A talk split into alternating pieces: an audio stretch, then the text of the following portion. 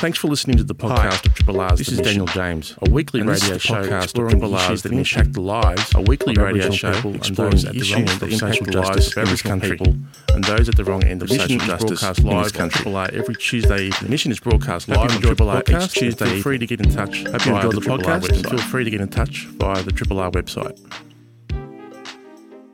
Welcome to episode 00000105 of The Mission. My name is Daniel James, and I remind us all that this always was and always will be Aboriginal land. Thank you, but it's good to see you. Now, um, tonight um, we have a show that's all about the truth. Shortly, I'll be joined by Professor Eleanor Bourke. Late last week, she was appointed the first chairperson of the Yoo-rrook Justice Commission. You may remember the Commission has been established as part of the treaty process here in Victoria. And you may also remember I had a conversation with co chair of the First People's Assembly um, of Victoria, Aunty Geraldine Atkinson, on the day that the Commission was announced. Uh, there is a lot of cultural shift happening about the place at the moment, so we'll keep you abreast, or at least try to keep you abreast of all that as this show on this show the best we can. So, with that intent, in the second half of the show, we'll speak again with Ian Hamm.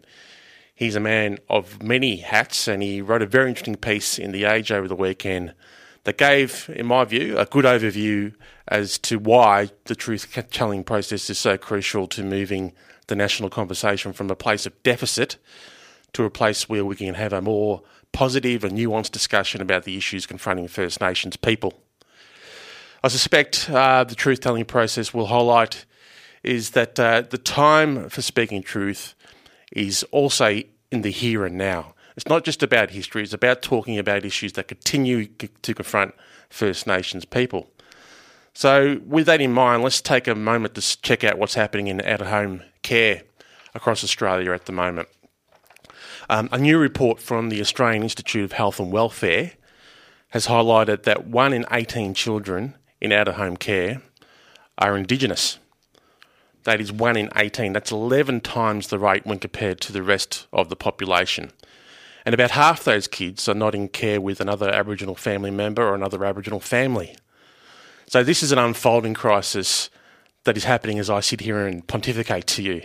And these issues must be included in any truth telling process. It's something that we've got to discuss now and move from that deficit model to being a conversation around what can we do constructively to address these very, very deep and complex issues. It will be painful for a lot of people to hear, from for people from all backgrounds, and there is a lot of blame to go around in relation to these matters. But I'll tell you one thing: there's not a lot of deserve. This is a podcast from Triple R, an independent media organisation in Melbourne, Australia. Triple R is listener supported radio and receives no direct government funding. If you would like to financially support Triple R by donating or becoming a subscriber, hit up the Triple R website to find out how. Now, as I mentioned at the top of the show, things are changing about this place, now known as Victoria. The truth about our collective history is beginning to emerge across the broader community now, and at the heart of that process is going to be the Yoo-rrook Justice Commission.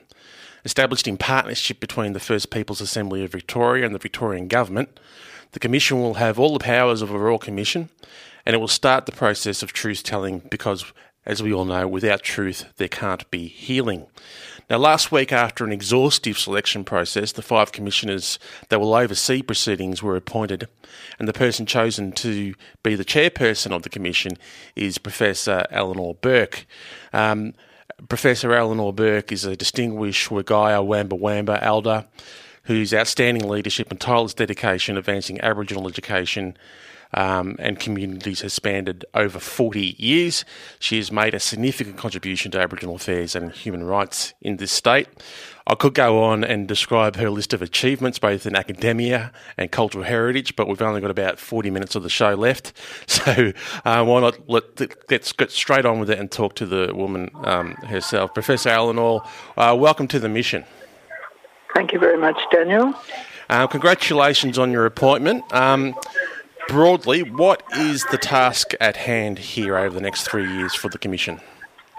Well, uh, the next three years is to hear the voices of Victorian Aboriginal people, mainly to tell their stories, their stories about the um, the beginnings of this place, uh, that, as you said, we call now call Victoria, and um, hear what uh, people want to say about um, so-called settlement, about uh, the things that happen to their families and the impact that um, dispossession, the um, forced um, displacement and um, not being able to uh, speak language or perform ceremonies, all these sorts of things, not being able to be in places where people could get a bit of land back or have um, uh, have um, employment, uh, you know, the fringe dwelling sort of mm. out of sight, out of mind thing. So, uh, uh, I, I mean, I don't feel it's right for me to say too much because we want the voice of Aboriginal people to come through as they tell it to us, mm. and um, we need to um, be able to um, uh, take that and uh, turn that into some form of um, uh, recommendation about the impact that the beginning had on where we are now and all the things that are not still not uh, improving. Yeah. So so on that point, um, uh, is, is, is, it your hope that uh, that the process itself will help explain why things aren't improving at the moment to the to the broader population? Um, that the, the, the, heavy and nuanced discussions that may or may not happen as part of uh, the Yoo-rrook Commission process will um, enlighten the, the broader public as to why things are the way they are? Well, I, I do hope so. And uh, I mean, a, a, a lot of people that don't know the history of this country, don't know much about Aboriginal people. Uh, and, um, you know, it's, it's time, isn't it? It's time people learned you know, that this wasn't an empty land, that people were here and lived and lived for all those tens of thousands of years and had cultures rich. Um, I think it's time that that story be accepted um, as part of the whole Victorian story, not just something that, uh, you know, is there when people feel like um, they want to find something out and discover suddenly that, oh, yeah, you know, that's an Aboriginal word. Yeah. You know, it's an Aboriginal place. What does it mean? One of, one of the things that most excites me about uh, the, the, the, the, Commission is the potential for a whole range of uh, curriculum resources to fall out of the conversations and um, uh, truth telling processes that will fall out of, of, of, the Commission. Do you think that um, uh, the commission as as a process alone will be beneficial for for things like the school curriculum? Well, I hope there are outcomes for the for education. Obviously, there is you know an emphasis on, on other things in the terms of reference, but given that we're only appointed Friday and we haven't uh, done our work yet on analysing for for ourselves, so that we can uh, give some um, informed responses to a question like that. You know, we do have work to do in, in understanding exactly what it is that expect, is expected from um, uh, the um, charter that we've been given, and uh, we just hope it is going to make a difference and hope there are outcomes that are um, things that are practical and useful to people uh, to uh, understand in the way you're speaking in relation to education. Well, come on, Aunt. Time is money. I mean, you've been, what's yeah. nearly a week now? you've been appointed. Weekend, you mean? A weekend? A weekend, yeah, a long weekend. my sixth interview since the press conference. I can't get the phone out of my ear. well, it's not easy being popular. That's what I always tell myself. Well, um, I don't know about popular, but, you know, we've got the job to do. That's the thing. And tomorrow morning, you know, nine o'clock, we're back at it to, you know, really understand our responsibilities and um, and uh, be better informed, really, about the kind of question you just put. Yeah. But um, obviously, education is is a key thing uh, for us all, and um, you know we'll have more to say when we get on the ground. When I um, when when the uh, commissioners were uh, announced last week, I was very very very pleased with with the makeup of um, of the five commissioners. So let's um, let's talk a little bit uh, about the makeup here. So, uh, you're the chair, and um, uh, Dr. Wayne Atkinson, the Yorta Yorta Dja Dja Wurrung Elder, is also on board. Um, Sue, Sue-Anne Hunter, who is a friend of this show and a, a local Wurundjeri woman, is also on.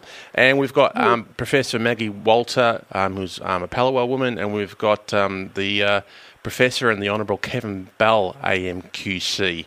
Now, that, um, in my humble opinion, is quite a lineup. Uh, are you um, uh, happy with the amount of gravitas that the Commission has now with, with that amazing lineup?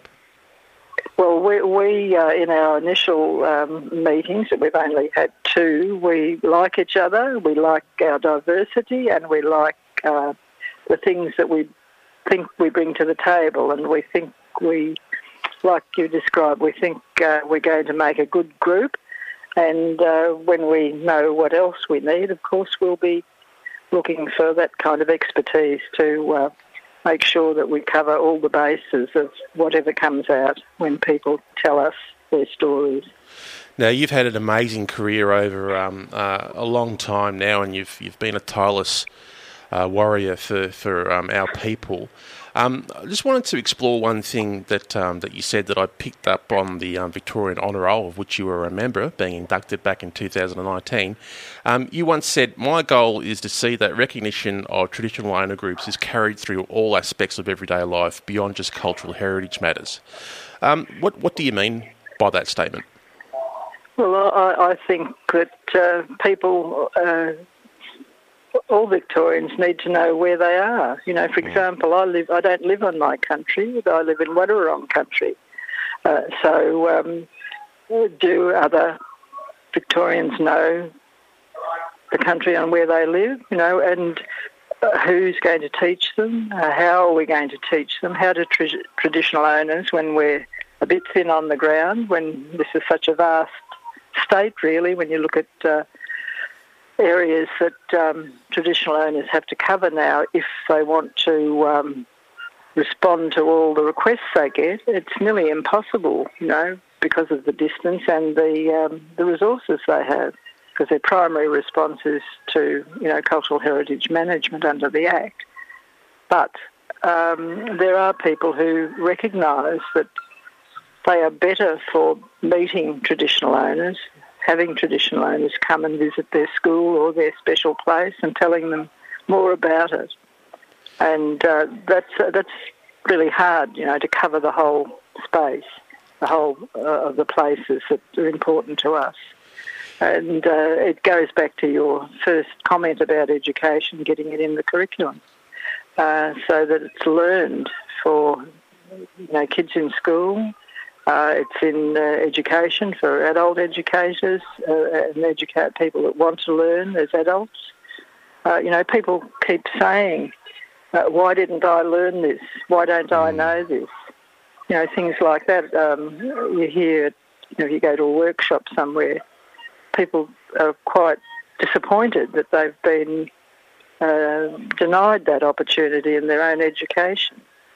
So it's a big, it's a really big picture thing, but um, uh, you know, it's. I think it's one of the outcomes will be that um, there will be information, and uh, I think all Victorians will be better off for our people telling their story. I really do. Absolutely, I think that. Um, you know, all we're, all we're really trying to do here as a, as a collective amongst, um, you know, in all our diversity, um, First Nations people from this place known as Victoria, is all we're trying to do is add value. And if you know the story, yeah. if you know the story of First Nations um, people, of the traditional owners of the land that you're on, it only enriches your life if, if you know these things. Absolutely, absolutely. And that's what I hope. I mean, there, there, there will be a greater awareness, I'm sure, because whenever the Aboriginal people speak or there's some, um, uh, some maybe even publicity around a, a, a local uh, event, you know, it really does interest people to know that there's something that, oh, hmm, I should have known that. But, yeah. You know, who's providing it? We, we, we will probably have to try and do it, you know. Now, before I let you go, um, uh, um, without being too technical, how will the just so people can get their mind around it, how will the, the Truth Commission actually, um, I guess, feed into the into the treaty process itself? Because they're, they're two very different processes um, at this well, point. Well, they are, uh, but I think there's a bit of an interest in uh, what um, impact some of the things that happened in the past have on, uh, you know, on Aboriginal people now and have on systems now. Um, I'm not, you know, I'm not um, totally um, uh, up on this, but there is a uh, there is the, that thread uh, yeah. that some people say, you know, the history impacts on, you know, people's um, behaviours now, or you know, the deaths in custody, or mm. whatever you want to name, you know. Uh, but I, I, guess we will see, you know, we'll probably see positive and negative stories around all of that. Yeah, you said, um, you know, I um, was, I was, um, you know, stalking you via the airwaves last week, and um, one of the things you, um, you said is that you, that you, expected to be humour as part of this process as well, and um, you know, I, I fully expect that as well. Yeah, well, there, there, will be some funny things. I mean, we, we've always had a good sense of humour, haven't we? We're right. good storytellers. Totes. Uh, some, some things won't be funny, but, you know, we'll find the moment, I reckon. Well, I mean, you're, you're a wordsmith, you know, you're on the radio. You sound pretty good to me, so oh, we can do this. Thank you very much. If you want to subscribe, Aunt, just head to rrr.org.au. um, um, thank you so much for your time. Congratulations once again. Um, another thing that I really liked before before we say uh, goodbye was that the uh, the makeup of the commission is um, a majority majority female too. So that was pleasing to see in these times. But I wish you all the best in the amazing amount of work um, you've got ahead of you, and it'll be good to keep in touch and um, touch base with you um, every now and then and, and see how it's all going. But thank you for your time. Yes, yes, indeed. Thank you. Thank you for the interview, and we'll talk again. You're listening to a Triple R podcast. Discover more podcasts from Triple R exploring science, technology, food, books, social issues, politics, and more. To listen, hit up the Triple R website or your favourite podcast platform. Now, uh, let's continue on with um, the theme that we've been covering tonight, and that is, of course, truth telling. Ian Hamm is a Yorta Yorta man and uh, official friend of the show now, that, given that this is his uh, third appearance. So, congratulations, Ian. Um, he wears many hats on various boards um, and organisations uh, across the across the city and across the state. He has extensive experience in Aboriginal affairs and a range of portfolio areas, and in a number of leadership uh, positions. Uh, he is currently the chairperson of the First Nations Foundation. He is also the chairperson of the CBAA, the Community Broadcasting Association of Australia. He's on boards left, right, and centre. He thinks very deeply about the issues confronting our people, and over the weekend he penned a piece in the Age and Sydney Morning Herald. Uh, the opener to said article read as such. If Victoria is a book, then there is a whole chapter which is the Indigenous experience, the full story of which has never been told. So on the line now is Ian to help us write the next chapter of that book. Um, Ian, welcome back to the mission. Thanks, Daniel, for having me. Always good to have you on. Um, look, let's uh, let's cover the, the, the, theme that we're covering here tonight. We just um, spoke with Professor Eleanor Bourke um, earlier on, the newly appointed uh, commissioner to the Yoo-rrook Commission. Um, so, in in that theme, as a member of the Stolen Generations yourself, uh, the truth is a powerful, powerful concept, isn't it? Oh, absolutely, it is, Daniel. I think the truth of not just as the stolen children or our experience, but the broader truth of the effect that that had on the wider Aboriginal community, so not only those who, who were taken, but um, those that were left behind, or the people that the children were taken from.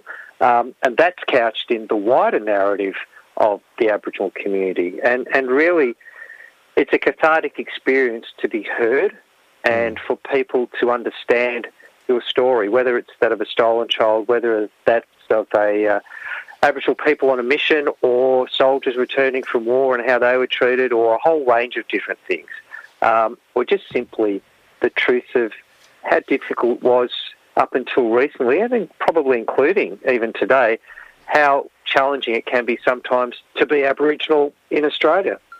Yeah, and, and you speak specifically too in the piece to uh, what it's actually like to be an Aboriginal person in Victorian in Victoria. Uh, you know, um, it's uh, we're not as visible a community as there are in some other parts um, of, of, the state. What does it What does it mean to you? What's your perspective on being a, a, a I guess a traditional owner from from uh, the state we now know as Victoria. What what truths do you want to be told about um, you and um, who you are? I, I, certainly think one of the things that, that even some people now struggle with is accepting that there is an Aboriginal population here. There always been an Aboriginal population here, and we never went anywhere. Um, up until Eddie Mabo won his case, um, really the notion of traditional identity having any meaning beyond your own personal identity it was there wasn't much more to it than that in the state of Victoria. Not because the Aboriginal community believed that, but because the wider community had just thought, you know, the Aboriginal people are so disconnected from who they were. If in fact people accepted there were Aboriginal people in this state, that was a fundamental issue. I remember growing up with that stuff in the 70s and, and the 80s when I was a young bloke, you know. Um, telling the truth, particularly around our traditional identity. Now, the, the Yorta Yorta decision out of the uh, out of the native title case reinforced that we didn't exist, which yeah. was just wrong, but actually started, I think, the movement of we actually don't need a court to confirm who we are. We know who we are. We are here. We have always been here, and we will always be here. So when you can't you can't beat the rule, you bend the rules to your will, which is why we came up with the Traditional Owner Settlement Act. And I'll be honest about that. That was a couple of Yorta Yorta blokes who drove that because we were not we were not prepared to accept the outrageous decision of the federal court in relation to the native title claim. Yeah, just for so the... we changed it to accept the truth that we have been here, we are here, we will always be here. Uh, our nation, the Yorta Yorta, and every other nation, uh, Aboriginal nation that um, exists within the state of Victoria. Amen to that. Now, just for the listeners at home, that native title decision relating to the Yorta Yorta, um, basically the federal court ruled, and correct me if I'm wrong, Ian, um, that um, Yorta Yorta people couldn't prove that they had a, um, yeah. a, a historic and ongoing link to their own lands, and that was yeah. that that clause was put into the Native Title Act by design, wasn't it? Yeah. So the Native Title Act, after the Mabo decision, the federal government, the then federal government, had to negotiate a Native Title Act through uh, the Parliament. So the House of Representatives was okay with the Keating government. Where they had to negotiate and get whatever they could through was through the Senate because they had the they weren't in the majority in the Senate. So they came up with an act, the Native Title Act, which effectively said native title exists if you can demonstrate ongoing, can, ongoing unbroken cultural connection to the land that you're claiming from pre-colonisation. Now, that basically can happen in remote and northern Australia, where, where honestly, um, a lot of colonisation of any substance never really happened until after the Second World War. So yeah. it was still within living memory in the 90s, you know. But in the southern part of Australia, in our country here, we've had disruption from colonisation from, well, in Victoria since the 1820s, um, if not the early parts of it, earlier than that. Certainly by the 1860s, the whole of the Aboriginal um, society had been so severely disrupted, and then into the 20th century, um, uh, the way we practice culture had had uh, changed from the way we did it traditionally. So the Yorta Yorta decision, there was two parts to it. One was right at law, and the other one was wrong. So only the first part of his decision was that the Yorta Yorta weren't able to demonstrate connection to country to the standards outlined in the Native Title Act. Perfectly valid decision. That I mean, the benchmarks of that act were so ridiculously high. Yeah. They were designed to cut out a lot of Australia and only relevant in. Absolutely, he was right in that decision at law. The second part was the bit that was wrong and offensive. He said, and therefore the Yorta Yorta had been washed away by the tide of history. Now that was wrong on two counts. One, the law, the, the Native Title Act didn't ask his opinion on whether the Yorta Yorta still existed or not. It was simply, he should have looked at it simply through the lens of did it reach the benchmark of this, of this act. The other thing about the second part was it was just deeply offensive. Who the hell was Olney, Justice Olney, to say we had been washed away by the tide of history? That was wrong. That was the bit which I guess was one of those things which put my mind to um, I'm going to do something about land rights in Victoria Um, and my connection with that goes back to 1983 when the Cain government tried to do a, a Land Rights Act and got it, that didn't get anywhere. It was a good idea, but they couldn't get it through the Parliament. So, so that truth that that these are the pains and the and the not only the pain that that caused, but also the the recommitment to doing something about it. That's part of the truth too. So it's not just about the bad things that happen to us, the difficult things, but also telling the story of, of how we respond to this, how we, mm. um, how we, how Aboriginal people have not only uh, have not only uh, survived, but how we've stood up to the challenges and how we've responded to them, and indeed bent bent the uh, the course of events to the shape that we want. That's actually part of the story that needs to be told. So we tell the whole truth about who we are as a people, not just parts of it. Yeah, it's a, I think the, what you just said, the, the very valid point, and a point that not many people, I guess, would recognise is that yes, there has been uh, colonisation, invasion down in this part of the world for, for a very long time. And if you want to just put yourself in the minds of uh, Yorta Yorta people or the Waivuru people, um, within the fir- within five years, for instance, in, in the Echuca district of uh, Victoria, um, you went from having no sheep whatsoever to within five to eight years of having 50 million sheep trotting all over your landscape. Now, just think alone what that disruption would mean for your food sources, for your water sources, um, for the for the acts of um, uh, potentially uh, killing some of those sheep. There would be um, harsh punishment. That stuff um, cannot be underestimated, and uh, I guess that's something we want to come out of this truth telling process, Ian, is that understand the history and what this what that disruption looked like and how that disruption is actually still affecting people today. And, and I think that's, the, as you say, Daniel, that's a really salient point is how that is affecting people today. Because I think I think um, uh, it is not appreciated how much the past influences who we are at the moment, and indeed uh, we must learn from it if we're to determine what our future is.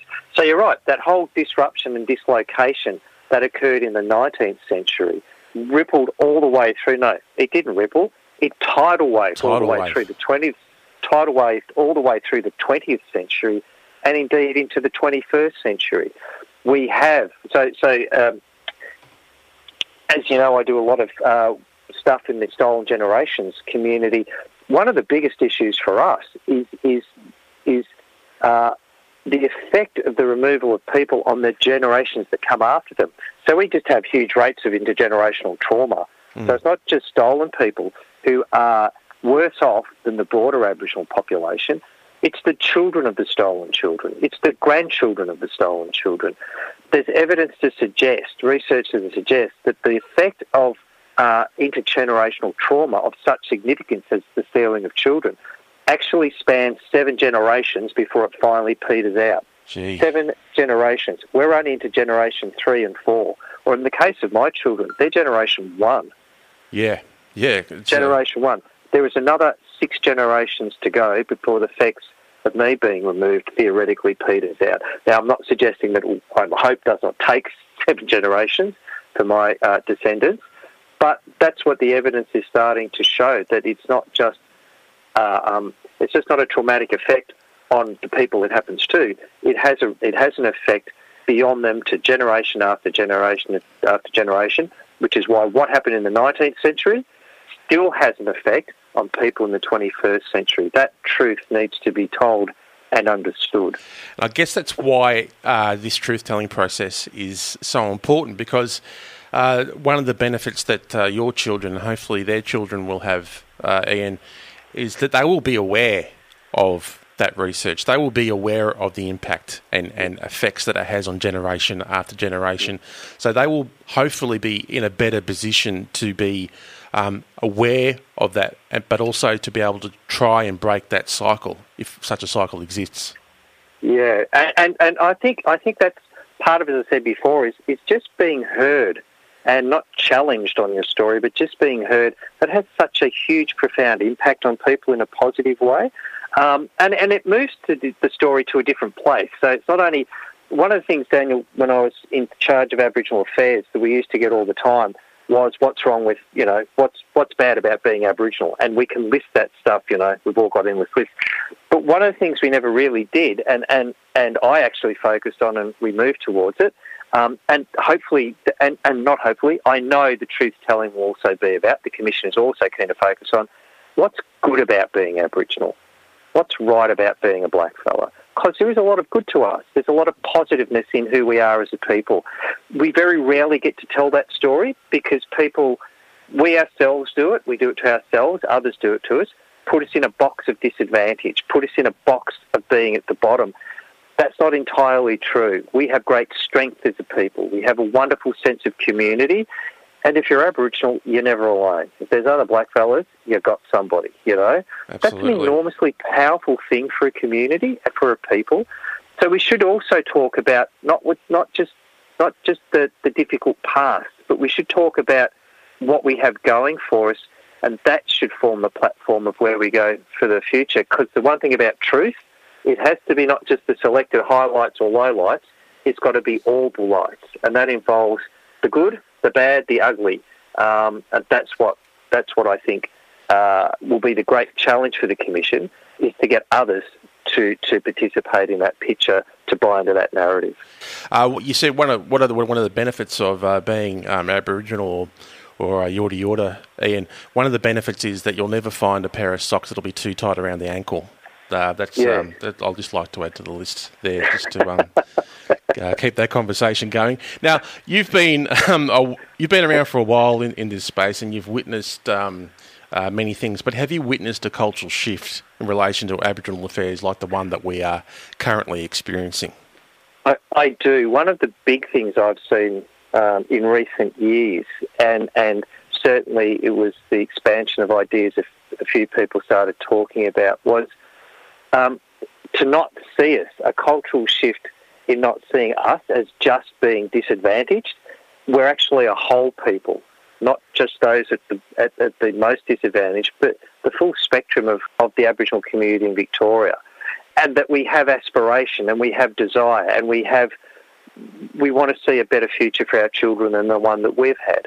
So I think that that's been a real cultural shift in how people see Aboriginal people.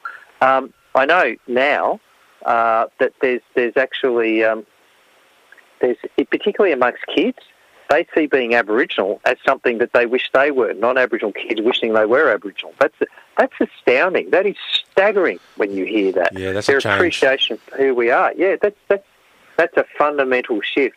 And in terms of culture, um, the re-emergence of traditional identity, that reinforcement um, or confirmation, or, or you might call it a quiet confidence about your identity and where you fit into the world because of the re-emergence of traditional identity um, and connection to country. That is incredibly important. Um, and even in contemporary communities, place-based, just, just the confidence of being Aboriginal, that's actually a distinct change in our own contemporary culture that I've seen since since I was a young bloke. Um, you see it. You see it with the young young young people now that um, have sat within their own, own, culture and they've been told to be proud and deadly about their culture yeah. their whole life, and they are proud and deadly about their culture. And you're seeing that very, very strongly now coming through uh, the younger generations. As, as we know, Ian, the, the, the population of Aboriginal people in this state is a very young one. So uh, we've got some we've got some fierce warriors heading our way in the not too distant future to, to become leaders and hopefully one day become elders. Yeah, we do. We actually see people now taking their place not just only in the Aboriginal community, but also seeking to lead in the wider community as well. Yep. That's an incredibly powerful thing, seeing, seeing young Aboriginal people. So, a, a lot of what I do now is work in the space of uh, being a board member, a non executive director um, in Aboriginal and non Aboriginal organisations. The amount of young Aboriginal people who want to sit on boards that are not just Aboriginal community boards they have a view on things beyond Aboriginal, uh, beyond the Aboriginal uh, community life, but think that they can add to the wider community because, quite frankly, they see that the and, and uh, they see that the uh, non-Aboriginal community has a lot to learn from us, um, and they want to take that there. That's a huge, huge shift in just how we see our place in the world and the influence we can have on the wider world around us. It's fantastic. at the end of the day, Ian, we're only here to help. Um, thanks so much for um, coming on the show yet again this evening. Um, you'll be getting a, um, a koala, um, caramel, caramello koala, because you're now officially a friend of the show. So um, thanks Fantastic. again for your time. And just Daniel, just to correct something, I'm president for all the uh, community radio listeners out there. I'm president of the Community Broadcasting Fund, not the Community Broadcasting Association of Australia. Ah. That's very important. oh, I'm sorry about that. I, I, thought it was you that was responsible for the award I won last year, but um, okay. No, uh, no, it wasn't. But no, it wasn't, Cuz. So that's okay. All right, Cuz, take it easy, and I'll speak to you soon. Thanks for listening to the podcast of Triple R's The Mission, a weekly radio show exploring the issues that impact the lives of Aboriginal people and those at the wrong end of social justice in this country. The mission is broadcast live on Triple R every Tuesday evening. Hope you've enjoyed the podcast and feel free to get in touch via the Triple R website.